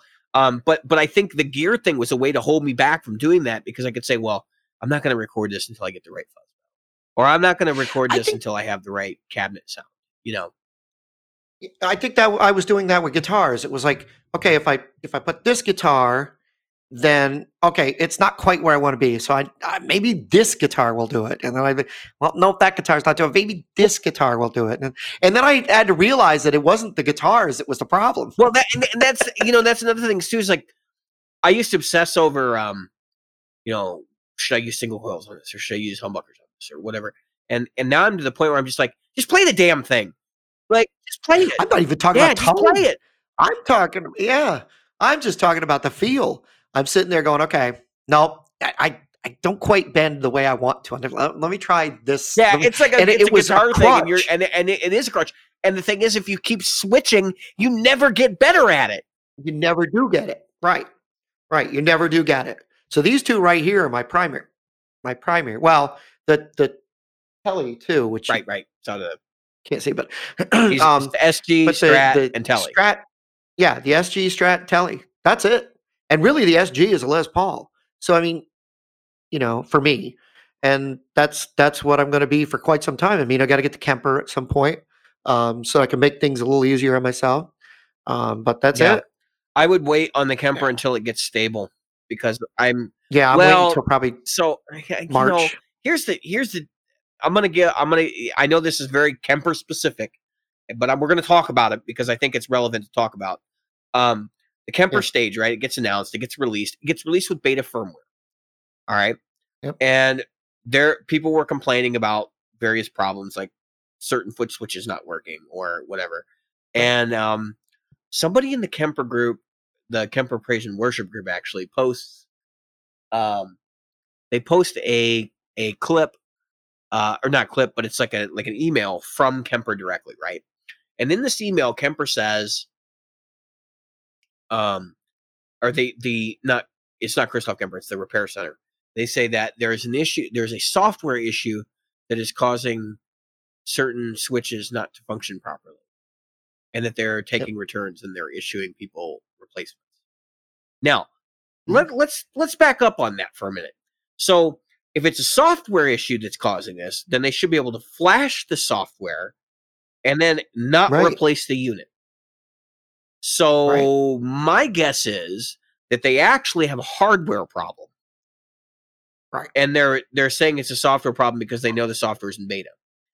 I have had people defend the position of Kemper and be like, no, it's a software problem. This is why I want to use this appropriate forum, because this is where I can talk and nobody can talk back to me, and that's kind of nice. But that's cool. Yeah, it's so awful, right? Because, you know, echo chamber, I'm hearing my own voice. No, but in reality, switches are on and off. They're not how much pressure, because that's not a switch, right? That's something else. No. It's that's on and off, and it might be momentary, right? So basically, if it's on, then the Kemper should say, hey, there's continuity here, and say, we're going to do this. And if it's off, then the Kemper should say, there's no continuity here, and we should do this. Now, obviously, it's generalizing because momentary switches get handled differently. The software says, "Oh, I detected a blip," you know, instead of on or off. But it's the same sort of scenario, right? And so the software, if the software isn't able to detect that, then I can't imagine that it could be a software issue. But I can't imagine it being something that they can't flash and fix. So, so this is a hardware issue. Yeah, and I'm gonna go to another. So a switch, obviously, a switch is nothing but a plunger, right? And the plunger, it completes contacts. Contacts send a signal.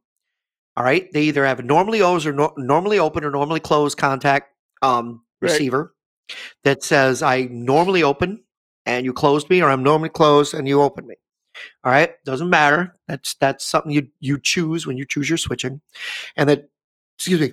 And then the switch in the old days, obviously, that would be a signal of X. It would be a square wave, right, of X volts, right? 3.5 to 5 volts typically in a digital realm. But obviously, we're in a new realm, and I doubt very much they have to go to a full 5 volts, but maybe they do. Now, they might have, it might be software of the switch. In other words, I don't know what kind of switch they're using. So if the switch itself has like a little, like a card on it. I can't imagine it being like that. It can't detect, or the switch itself, which then it would be a hardware issue. When the switches themselves are making contact, if you've got when the contact is made, you're not getting enough voltage, or you're getting too much voltage, because in every circuit you're going to have a protection circuit of for above, and then you're going to have a no detection circuit or threshold for below. So if it's setting like 3.47 volts, it's not getting 3.5 or above to 5. I'm not, yeah, I don't know. And that's making the assumption that they're not all wired independently and then routed back independently. Correct. It could be, I don't know. But I just, this sounds like BS to me. It really does. Oh, it sounds like it's definitely a hardware thing. If you're reissuing hardware and you're not flashing the software, it's definitely a hardware issue. Regardless of if it's software of the hardware, it's a hardware issue. You can't fix it remotely without replacing the hardware. That's a hardware issue. Here's my thing. So I'm still hearing a lot of people who are saying great things about the stage. And there are those who are not. It's going to be the loudest community because the community of people who are working for it, they don't care. So the loudest people are always going to be the ones that ain't working for. So yeah, I get it, and I'm still not going to adopt yet because I want to wait. There's going to be a cemented firmware release, probably. I would suspect sometime in late October, early November. That would be my thought. Because my target date has been December, January, so I'm still looking at a target of December, January. If they don't have the hard firmware out, I'll push it to February, March, and I'll get it then. More power to you, Jim. I think you're going to be thrilled with it when you finally do get one. But yeah, I just to Kemper, why would you ever release a product with a beta firmware? That's another thing. I don't, cover the development cost that releases a product. It's like video games now where you buy the game before it's done. Like, what the hell? Oh my God. So yeah. So, South Park made fun of themselves, when Ubisoft had taken all these pre-orders, right? South Park kept pushing the stick of truth. This was a few years ago. And, they said, when you pre-order a video game, you're just giving some jerk in California who hasn't even finished it yet all your money. And it's literally like these people that do these memes where it's like, I heard you're going to do this, take my money. Yeah. And it's like, no, don't take my money. Don't take my money. People did that with what was the band? One of these 90s things or 80s things, Salt and Pepper or something like that. They were getting ready to do an album. And they promised all these people, all these folks, money. So what was the big company that everybody was using for like pre-order stuff that you could buy things? Kickstarter. They were on Kickstarter and they were kickstarting the album. They said, oh, if you kickstart at this level, we're going to give you this. If you kickstart at this level, we're going to give you that. Which, by the way, a lot of people, Nina Strauss included, have done really well with Kickstarter. I'm not putting it down, but they made these promises to all these people, and guess what? They didn't deliver. The album never came out. Well. And so, and I don't know if it was people, if it wasn't Salt and Pepper, I'm just, it was something, that kind of stuff has happened already. Like that's not uncommon. Yeah. I wanted to point out that like Kickstarter is a great tool for people who are actually planning on doing something, but there's no, yeah. I personally, unless the product's done and I'm paying for like the product to be manufactured through Kickstarter, I would not put money up for it. Right. That's crazy. No. No. So, for what it's worth, But yeah, if you're going to release something, think about it. Could you imagine if you bought? I'm not saying you would, but a car with beta software. No, a car that was like not designed yet. Like you bought it, you pre-ordered it. Yeah, what? So yeah, but my 5-year plan is to get a Tesla. By the way, Jim is going to pre-order. Right? Okay, he's going to pre-order a vehicle. I'm gonna. No, they already have. I know, but you're going to order it before the vehicle's done, so you're going to pre-order the vehicle. I'll pre-order the vehicle. Yeah. But all they got to do is manufacture. Yeah. Put a great big computer screen in there. It's like an 8-foot. And then Jim will never be able to drive more than 200 miles from his house. And then I'll do my iPhone. I'm going to go take me here, and then I'm going to go. You can't actually sleep behind the wheel. You'll get arrested for that. Yeah, I know. So, man. So. I don't know. I'm done with gear. I'm done with gear stuff. Like, we'll talk about gear on the show. I'm sure we'll continue to talk about it. Yeah. But man, is it boring to me. If you ever hear me doze off on the show, you'll know why. Because I just look. All you need is a drive pedal that sounds good and an amp that sounds good. Yeah. You need what you need, right? But once you get it, you don't have to go crazy and get super expensive stuff. I mean, it's nice to have something that's low noise and that functions. But I mean, do you really need to buy the $750 Univibe versus the $250 one that sounds good? Just buy the $250 one that sounds good and be done with it. Don't go nuts anymore. It's just not worth it, especially if you're playing little club shows and stuff. Yep. But you know, chase the dragon as much as you feel as you care to, I guess. But for me, I'd rather spend the time working on my chops. I just and that's kind of nice. I got a lot of vindication though the last couple nights I played though, because I was like, hey, I spent all this time woodshedding, like 10 years worth of it. Yep.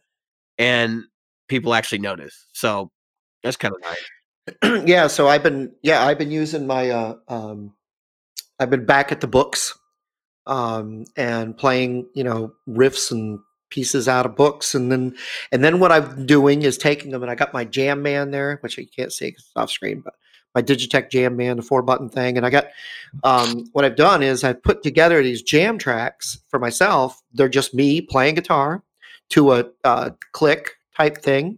And what I've done is said, okay, I'm going to play A minor. Or I say, okay, your job, James, is to sit down and play A minor for 2.5 minutes. Play something that sounds good. And I record it and I listen back and I go, man, you suck. You are awful. No, but I know the feeling. But I do at some points I go, oh my God, what was I thinking right there? But it makes it so that, you know, and of course I play different, like I'll play A minor, but I'm going to play different chord progressions, right? So it forces me to think differently in it. Like, am I going to play A minor 7, 1, 4, 5, or am I going to, you know, do a different turnaround? Am I going to do, you know, and where am I going to make these things happen?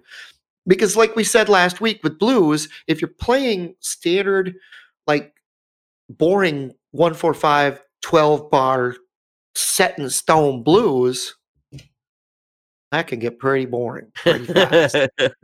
And so I've been trying to go, okay, what would Jimi Hendrix do here? What would Eric Clapton do here? What would Stevie Ray Vaughan? And that's for the rhythm part. And it starts to get interesting because I wanted to say I was mowing the lawn today and I was listening to the song called Spooky, right, by the Atlanta Rhythm Section. Great song. If you want to do some A minor jamming or E minor jamming, Spooky. E minor, A minor, E minor, A minor, B minor turnaround. They're all in sevens, by the way. So what's fun about that song is it's literally just the two chords, the E minor, the A minor, the E minor, the A minor, over and over and over and over and over. So you're going for the one to the, what is that, the five? Yeah, something like that. Five. One to the five, one to the five, one to the five, back to the four. I can hear it in my head better than I can tell you one to the yeah. So what I try to do is forget what they did and try to lay in what I would do, right? And it's a pretty cool vamp. But anyway, I was like listening to the rhythm part because I was getting ready to make myself a track so I could play over that because that's one of the things that our band does. And as I was listening to it, I was like, man, there's some interesting stuff going on there rhythmically. That's why the song can do two chords and still sound cool.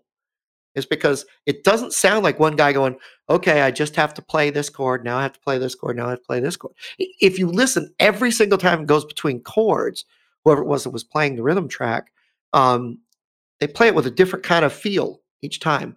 It's like funky, and then he lays back, and then he kind of pushes it. And each one is different. And I'm thinking to myself, I want to say to people, don't be ashamed to be a good or a great rhythm guitar player, because it takes a great rhythm guitar player to make a platform for what's that? Village. Yeah. Takes a village to hire an idiot, right? No, when you're doing the rhythm thing, if you don't have a good rhythm that can make it interesting, doesn't matter how flashy the guitar player is over there. If you have a band where you've got a rhythm guitar player, you want that.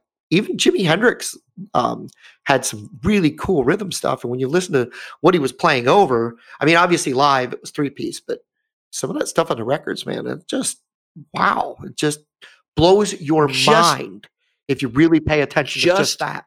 My suggestion, for one thing, if you're getting bored, I think 12-bar blues is perfect for people who are like, no, I think... Honestly, I think you're hitting the challenge, right? Which is that how do you take something that's so simple and turn it into something that doesn't sound like what you expect it to, right? And that's the genius behind people like Stevie Ray Vaughan and Jimi Hendrix and some of these other people over the years who have been able to like figure out how to do that. And there's some, I could make some suggestions, some things that you can try to make it work. Number one is don't play just the chords, right? Don't hesitate to slide into the chord. Don't hesitate, you know, from either direction, either up or down. Don't hesitate to play extended chords. So instead of a dominant seventh, play dominant ninth, play dominant 13th. Yep. Those are two really particularly good ones. Don't hesitate to raise or lower one note. So you can always get away with that. You know, transition between things, like use grace chords. The other thing is learn your dominant seventh voicings. I don't know how many people I go to like a blues jam or something like that, and I see it's the same bar chord seventh voicing for every chord that they play, right? The same voicing, and they're literally just moving up and down the neck. Or they might have the A string voicings, you know, where the bass is on the A string, and the E string voicings for dominant seventh chords, but that's it. But that's where it ends. Right. And that's where it ends. Oh, it's the same with people who know power chords. They know A string, E string power chord, EA. They know A, D string power chords. What about that D, G, B string power chord? And that depends if you consider a power chord to be, to include the octave, right? A lot of people don't include the octave. Yeah, well, and again, then you just play D and G. Or D and B. Nevertheless, you're right. I mean, learn your voicings all over the neck. There really isn't a whole lot of use for doing them on the treble strings, but it's worth knowing because if you do want to play fifth harmony, then you know how. But if you, here's the trick though, here's the rub. If you want to do an inversion, it's a good idea to get those treble chords or those treble strings in there to allow you to, it's like, all right, if you're going to be playing a rhythm part, let's say, all right, Black Magic Woman. Which I played the other night. That is. Yep, I played it, and I'm like, okay, I could sit there and I could just play D minor and G, or well, D minor, A minor, and G. All right, or I can make this interesting, and that's what I did. I started playing inversions, but the key to knowing your inversions is knowing which inversions will clash against what the other musicians are going to do. You've got to remember to sit in a pocket where your what you're playing doesn't make it sound like you're completely off, because then you can throw the lead guitarist or the singer being off. Dissonant. Now in during vocal parts, you really can't do it because you gotta kind of make that work. But when you're jamming like as a band, sometimes throw in those ugly voicings. And I've been playing this thing where it's like a minor second. And I stretch so I can play the minor second down on the string below. And it's ugly as hell. And people but everybody looks up when you do it. And you're like, that's what in the hell? It's like a ring mod, you know, it sounds like a ring modulator. Yeah. Right. Or do that tritone just once. Yeah. I use the tritone all the time, more than just once. Well, I'm just saying, if you want to get some attention, diminished chords, I use the diminished scale as well. Yeah, the demolished scale. What it sounds like. But I think those things have their place. And so, and especially in a dominant seventh context. So you can get a lot of mileage out of tritones in a 12-bar blues. And I don't think people really like stop and think about adding dissonant. They always think about adding harmony, right? But they don't think about adding dissonance. Right. And that's the way that I kind of approach things is like, okay, so I can obviously make things sound good. How do I make them sound bad? Yep. Because there are times where you want, like, especially on the last chord of, I use an E7 sharp 9 all the time, or like a 7 sharp 9 all the time as a turnaround chord, because it has just enough dissonance to like get you to think about it. But often I'll couple it with the neck, like a half step up, dominant seventh to the 7 add 9, you know, and that would be a 5 7 add 9. But like that way I can, you know, play the sixth, which I believe might be a minor sixth. I haven't even thought about it. So you play the minor six as a dominant seven. Yeah. So minor six, dominant seven, and then five, 7 sharp 9. Don't quote me on that, but I think that's what it is. And when you do that, it has this pull towards resolution, but it's ugly as hell. And the chord quality is like, you know exactly. I know. I can see it in your face. Yeah. You know exactly what I'm talking about. You know where that actually gets used at? That's in Shine On You Crazy Diamond. Yes, I was just going to say that. That's right there. David Gilmour using it against Rick Wright. So it I mean, you can do this. You can come up with these like incredibly weird voicings for using for spicing up a 12-bar blues. Another perfect example is the 12-bar blues. If you want to make it jazzier, Route 66. Listen to that song. There ain't a dominant seventh chord in it. Okay, now I believe there is actually dominant seventh. But the point is, there's like 13s. There's diminished chords. There's it's all over the place. The voicings to that song are great. And all of those voicings can be used in a 12-bar blues. So if you listen to it and play with you can come up with some new stuff. If you listen to Money by Pink Floyd, that's a 12-bar blues in 7/8 with some weird voicings of chords. And so nothing about it. When it was written, when Roger Waters wrote that, he said, I wrote it as a straight, 12-bar blues. And what they did with it in the studio was just whacked out. If you listen to what the stuff that, of course, Rick Wright was a keyboard player, by the way, was a jazz player.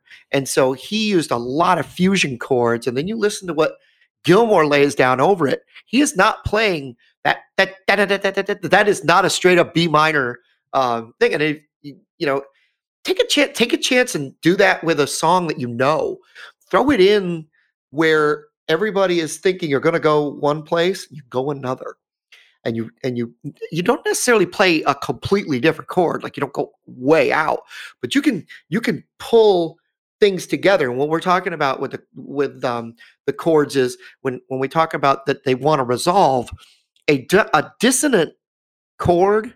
Like if you play a second, wants to resolve to something. There's nothing. It doesn't.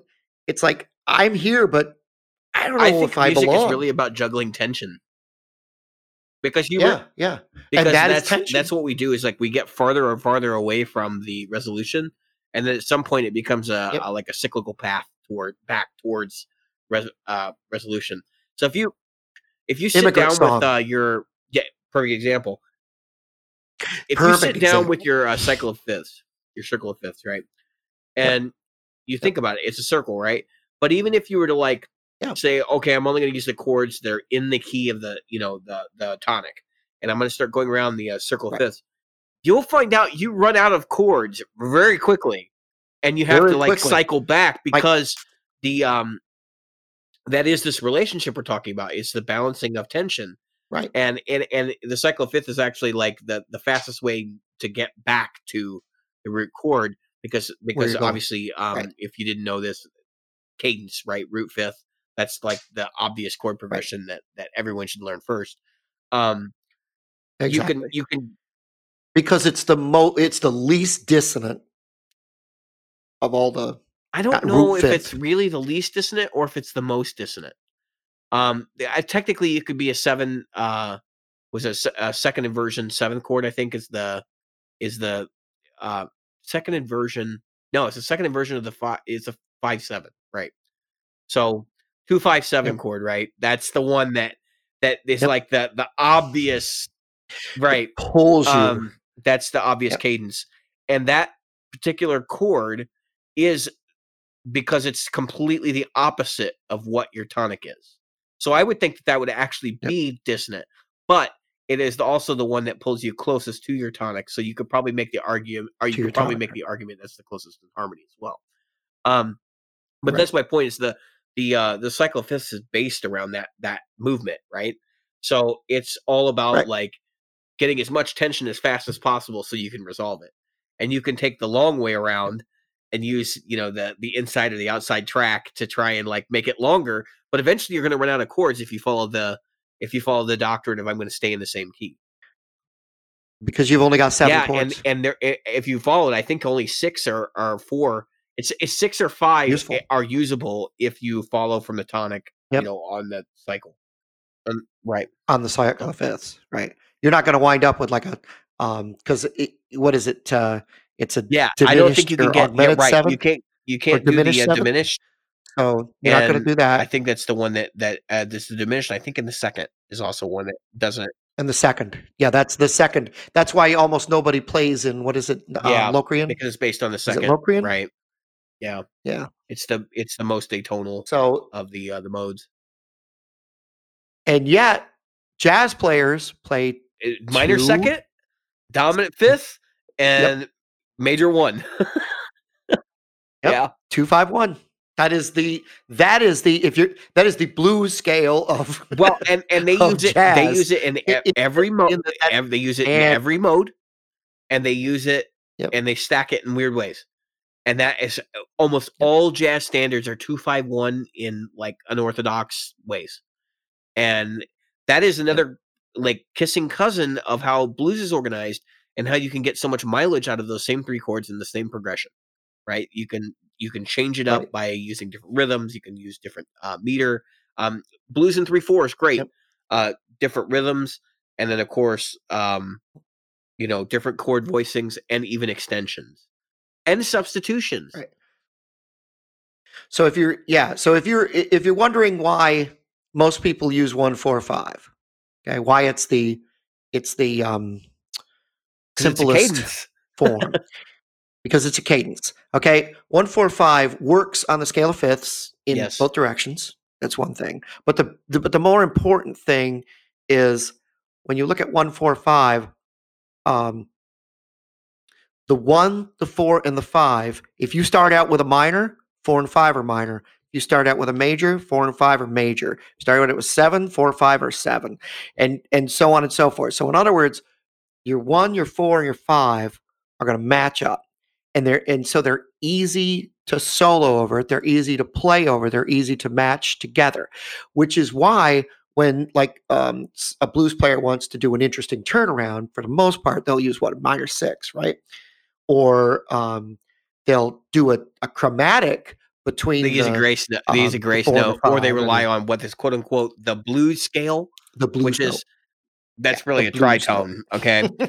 Which that kills me is like we have this. Because and guitar players started this, by the way, but this whole thing that like there's a blues scale, right? There's not really a blues scale, okay? There's a pentatonic with a tritone, and that's all it is. It was a grace added, and people act like this is like this its own thing. It's separate to the pentatonic, and I just like I want to be like no. The pentatonic is a broke down scale. Different broke down major or minor. Different scales. It's a pentatonic scale with a grace note. It drives me nuts when I hear people say it. And the same thing is like, well, the diatonic scale is different than the pentatonic, and that is true because there it's not grace notes. It's varying levels of harmony there.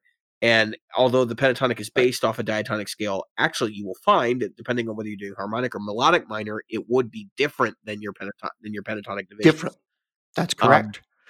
Because the 7 would be different. And so if you learn your pentatonics in all positions, you'll find out real quick that they're modal as well. Pentatonic has like its own modes. Right. And they're actually quite different than the diatonic modes, in my opinion, because you skip some of the notes that in the conventional diatonic modes, you skip some of the notes that give it character, which means that the pentatonic modes are actually slightly more useful because you could use them in wider applications. So the way I remember my pentatonic positions is I actually use them modally. So I don't try to go, what's my first position, second position, third position, fourth position, right? I just use it modally. I go, okay, I started on my 1 here or whatever. Now I can go to my 3, right, or minor third. Now I can go to my 4. Now I can go to my 5. Now I can go to my dominant 7. Now I can go back to my 1. And so by remembering it that way, wherever I am on the neck, wherever I started, I can find my way home because I know what that is. And the reason that's useful, folks, is because let's say you're playing over a 145 with a minor six turnaround, right? What are you going to play over minor six turnaround with pentatonic? I'd probably use a diatonic anyway. Same, I mean, I right would. There, in yeah. fact, I would even consider a my. I would but even I'm consider just harmonic minor over that. Yeah, but see what I mean. So though? That's just me, though. Like that's my personal preference, and that's what makes us, you know, all unique players, and we all do it different ways. I will say this one though, the one that blew my head up a couple months ago, when I was like, you know, I'm so bored with the pentatonic, and like we use it for everything, and you know, so I was like, I'm gonna learn to major pentatonic. And yes, I know it's just a different position, but when you actually apply it and you play, like, let's say you're playing an E7 and you play that shape, which would be D flat seven, which is a D flat pentatonic shape against an E7, right? Yep. Like, now you got to think modally. And it's basically what you're doing. But the funny part about it is, like, tonally, it's so different. None of your licks work. It breaks everything. Yep. Nope. It forces you. It breaks everything. But you know, the cool part is when you finally learn how to do it and it all clicks into place. Then you're like, wait a minute. So I can play one chorus using the major, and maybe grabbing a couple of color tones from the minor, and then I can play the next chorus using the minor pentatonic, and literally just rip its face off. And it gives this whole it opens your world up. You're like, wait a minute. So if I do this, I like now have two completely different flavors, and I can build two completely independent solos that kind of mirror one another in different ways. And it's a big moment. And what's funny is the choice of notes is different. Yeah, it is totally different. Yeah. And so you can play if you're mixing the major minor pentatonics. Let's say you play and you can do this like call and answer. Like you can do a call in major or minor and then respond in the other. So you do your response. Yeah. But I found that, you know, you get through one chorus and like maybe you may like if it's a jam session, you know, obviously you're going to play a solo, right? Or the other guy's going to play the solo first, and then you're going to like take over for rhythm for a while, and then you're going to give him the solo back. The cool thing is you can play one whole solo in like a major pentatonic and maybe, you know, some color tones or whatever. And then the next solo, you're like in the minor pentatonic, and then it's afterburner time because you're so familiar with it. Well, what's funny is, so you solo in major pentatonic, and then you hand that off. Watch them. Watch the other them go. What do I do with this? Yeah, watch what they. The other person's like, wait a minute, and so they. 9 times out of 10, if it's not somebody that you've worked this out with beforehand, they're gonna go to their safe zone. Minor gonna pentatonic. Go to their and so you guys sound pentatonic. Different. You have a totally unique voice at that point. And then it's unique. It's so different. And then, like you said, then you can just. Well, I use the Dorian too. I use the Dorian a lot too. And if you've never tried to rip Dorian over a minor blues, like that's the way to go. That's the Gary Moore thing. But it's right. Yeah, there are great fingerings for Dorian, especially in the root position. But and I think that's a big part of the reason why I gravitate toward it so much. Actually, I was playing Dorian long before I knew what it was called, because I would pull all those color tones in from Dorian. And that's I'm told it's fairly common. And then of course you can use Dorian pentatonic, which is basically like so if you're playing an E, if you were to play. So let's say we're playing an A. So if you played your pentatonic at the 5th position, 10th fret, that's when you're going to get into Dorian voicings. And you got to wrap your head around how to actually play the Dorian like shape. But once you got it, dude, I mean, it just opens up your playing so much more. So now you've got 3 modes. You got Ionian major, right? You got minor pentatonic or Aeolian pentatonic, and then you also have Dorian pentatonic on top of it. The Dorian. And those 3 modes, I get more mileage off of those than anything else. That's right. And if you throw your this is why people will say there's never a bad note. There's never a wrong note. There's just a note that's less what did we say? Less less appropriate than others. For the individual time. But you know what's funny is, like, if you're good at listening to yourself. This is why I hate soloing when I can't hear myself real well. If you're good at soloing when you can hear yourself, like if I hit a bad note, I'm a half step away from a good note. So I know an appropriate note. Let's just say that. So I know if I hit a note and it sounds like garbage to me, I know I can go up or down. And after a while, you get the feel for where you're supposed to go. Though is it, and even with that stratagem, is to be able to do it quickly, because what happens if you hit on the beat, like if you're on a 1, 2, 3, or a 4, and you hit the wrong note, yep, it's gonna be obvious. If you're in between a 1, 2, 3, or 4, then you're gonna be okay, as long as it's not in an 8 meter, you know, like 4/8 or, or 6/8 or 12/8. And you can use them like if you're gonna go, let's say you're gonna go from A to E, right? You can use a wrong note. An E flat doesn't fit, but it does if you're going to go and you're just going to slide up, and you're going to use that E flat in the middle, whether you do it with a slide or you do it chromatically. You can make use of it. I'm just using that one as an example. I was just talking about here a second ago, but I remember years and years ago, this is just a little anecdote. When I was in college, I had a conversation with one of my classmates about time signatures. And I was like, well, they were trying to tell me that 3/4 is the same as 12/8, and I'm like, no, not really, because it has to do with, so in traditional music notation, you'd have like allegro, which means fast, but that would be different. So allegro would be the same beats per minute, but if it's 12/8, it's telling you to subdivide, right? And so it's even faster, right? And that's what I was going to say. So those are things to keep in mind too. Like, and it defines, you have to be when you're structuring a part, you have to be aware of what the rhythmic structure of that part is to an extent. I was playing a song today. It's called Free Time. It's a song that actually, it's the one I tracked this afternoon. I'm super familiar with the song at this point. It has, cause it's my song, obviously. It has 7/8. It has like 2 bars of 7/8, a bar of 9/8, and then like 4 bars of 4/4, and it repeats like that the whole song. So when you have to solo over 7/8 and 9/8, you learn very quickly to do like 2-note phrases or things like that, because that's the only way you're going to get through that. Or you kind of play in free time, which is part of the way that the song works, and hence the title. So. My solo on it's not great. It's very spontaneous. I intentionally left it that way, but that's there. I'm making a statement there. But you could subdivide. I was thinking about this while I was working on this afternoon. You could subdivide and say 7/8, right?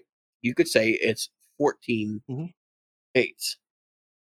You could theoretically do that, and you could. It would be the same music notation. Now, how this changes things, and the reason why it's 7/8 is because the phrases are 7 notes long. And so I had to pay attention to that. And that has a lot to do with the phrasing, where the accents line up, and also the tones of the chords, basically. Like, so it's a lot of it's arpeggiated. So I wanted to make sure that those chords are hitting on the right beats. And all of that stuff, even when you get into odd meter, it's all subdivided. I mean, it's really a bar of 4 and a bar of 3, or a bar of 2 and 2 bars of 3, you know, or something like that. Like, that's how you just, whatever combination you can add it up to. So that's why the reason why I bring this up is because we're talking about playing in between notes. You got to know what your meter is. Otherwise you don't know which notes to land on, and you don't know which ones are important. Yeah.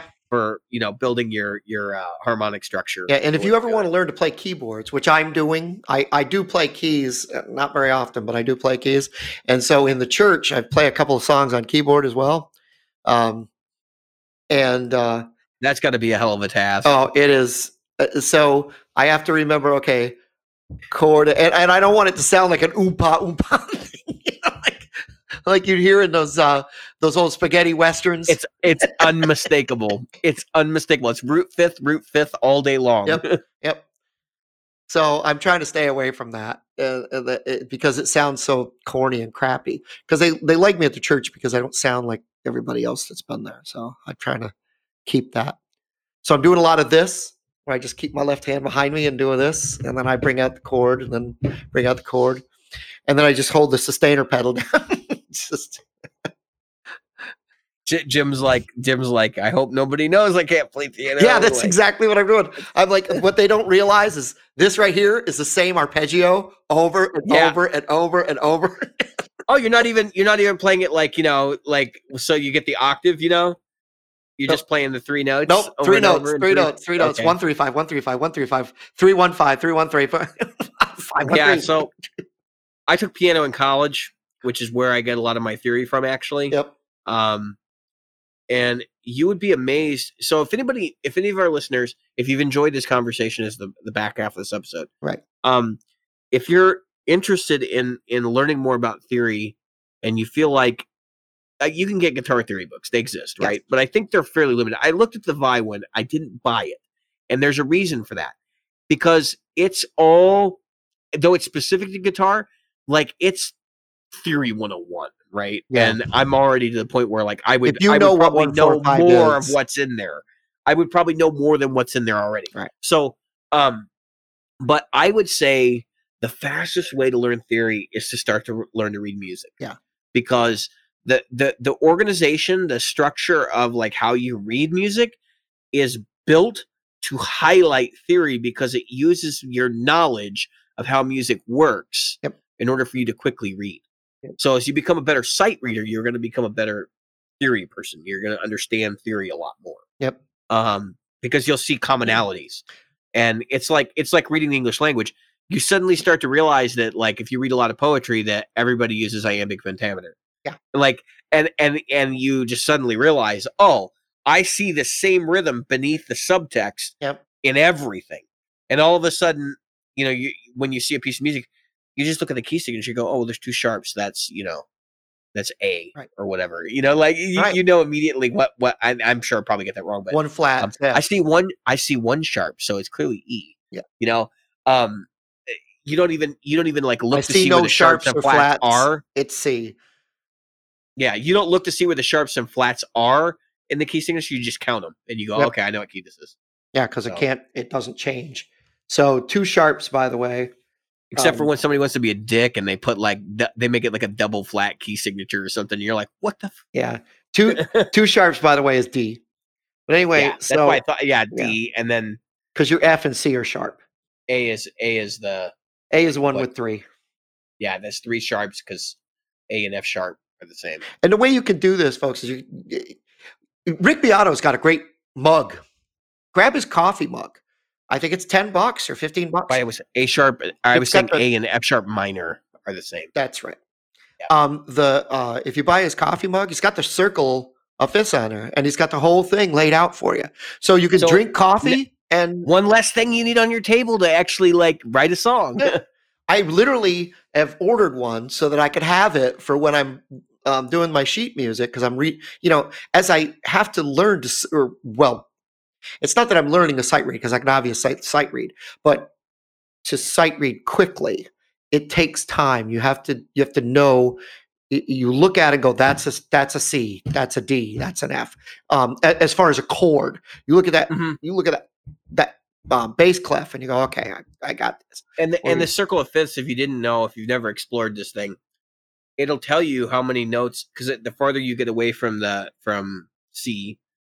is how many sharps and flats you have. Right. So usually they'll put C at 12 o'clock and then they move in fifths. So if you look at it, that's why there's 12 notes, right? You go in a circle. Right. So you got a fifth from C. G, rather. Yeah. And then a fifth from G, and then a fifth from the D. So you're going around in a circle. And C has no sharps and flats. Right. G has one.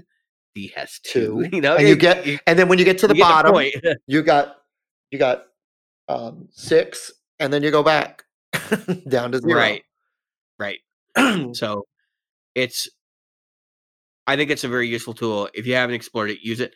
The other thing is, I will say this: my songwriting, I don't use it. I don't use cycle fifths anymore. I don't use so many tools that are at my disposal. I have written songs with a circle fifth. I've sat around and said, okay, so I'm going to use this, this, and this, and this. But once you start getting into extended harmony, like, it's not as useful. It gives you a roadmap, but I think by the time you get to like extended harmony, like you're beyond that at that point. I think most people, you know, when they're starting to like, do I use a regular 13? Do I use a dominant 13? Or do I use a minor 13? Right. Like when you're asking yourself those questions, you have moved beyond the circle of fifths. Well, because you've moved beyond the octave. You've moved outside. Right. And those who don't know, so a ninth is really a second. Okay. Yeah. It's just an octave higher than your first second. And a 13th is what? The sixth or whatever. Or fifth. See, I get confused even. I know it can't be the fifth. No, it's sixth. It is the sixth. It is the sixth. I was right the first time because it's an octave higher than your first sixth. You add. So the problem is you have to subtract one because like the ninth is the second because you have to subtract one because you've gone. It's just like starting with a zero. It was a zero, right. You know, and then you walk around. So you would think, oh wait, 8 + 2 is 10. No. Because 8 is 0, so now you got to add 1 to the 8. And that's why it kind of gets confusing. But if you just take some time and look at how the chord structures go, you'd realize that like a 13th on a guitar is relatively easy to play, right? I mean, relatively easy to get to a 13th. Depending on where you started with your warm up and what voicing you use, right? But on a keyboard, that could be a really big stretch. That's going to be a 2-hand stretch typically. Yeah. Unless you play, you do some sort of inversion, or you're not really playing the chord that you're saying you're playing. Exactly. Because that happens too. Like people will say, oh, it's a 13, and they'll play a suspended chord. Yep. And you can get away with that. Because you'll find that you don't often need all the notes of a chord to make it sound like that chord. But my point is that even when I'm writing conventional music, I tend not to use the cycle fifths. Like I'll have a flatted fifth in there somewhere, right. Or I'll have the song I wrote. It's called C because it's in C. Mm-hmm. I have these ascending 2-5-1 progressions that are in there, right? And then the last note is actually raised. The last, I guess it would be a 1, is raised. Yep. No, it would be because it's inverted, so it would be a 2, a minor second, but it's raised, right? So it's actually a minor third. But that's where, or actually, it would be a double minor third or something like that. Or it would probably be considered a raised second, double flatted third, or something weird like that. But anyway, the reason why I did that is because I'm using my ear now to write, and I'm just to the point where it's like, for me, it's easier for me to write with my ears than it is to write with theory, because I like things that tickle my ear. Yeah. You know, I think theory seems kind of bland. If you write just straight theory, right, it's going to be kind of bland. It's those like color things and the things you grab outside of theory that make theory great. Yeah, we've talked about it before. Theory is the ability to communicate. It's the ability to understand the things that you experience in the world. Correct. Like it's the rules that explain why things work. Right. So if you went to a music theory class, you'd also take music appreciation, and the two would start to meld, because one of the things that you're going to start to find out in theory is, why do certain things work and why do they not work? Why is it that when I hear this, I want it to pull back to that? Talk about chord qualities. Right. And why is it that why are all most pop songs the same four chords and so on and so forth? And yet they tickle your ear for some people, and they grate the ears of others. And what makes that tick? And of course, then the question is rap music and stuff like that. You start to get into things like that. Can you be totally dissonant? Can a song be completely dissonant? Or is there harmony in dissonance? All of those things are interesting topics to explore for our listeners. That's right. Comment on the group on any of this stuff. I kind of want to have some more theory discussions. Yeah. I think this has been fun. Yeah. We should write a song. I think next week we're going to we need to write a new theme song. Yes. I think next week we're going to try to touch base on the budget friendly segment, and because I haven't touched that, so I was gonna do it monthly. Oh yeah, yeah, we got to do that. But I need to. I don't have enough of a budget for this. So there is a Patreon for this podcast. That's right. There is also a Threadless store and many other things, and we have a Facebook group. I encourage everyone to join it. If you want to find out about the show, talk to Jim and I directly. You join our Patreon group, you get exclusive access to Jim and I, which is not that great. Yeah, admittedly, but we do appreciate you keeping the lights on for the show, and you do have input on the show and other things. So, with that, I have been David. I've been Jim. And tonight we've been the Practical Guitarists.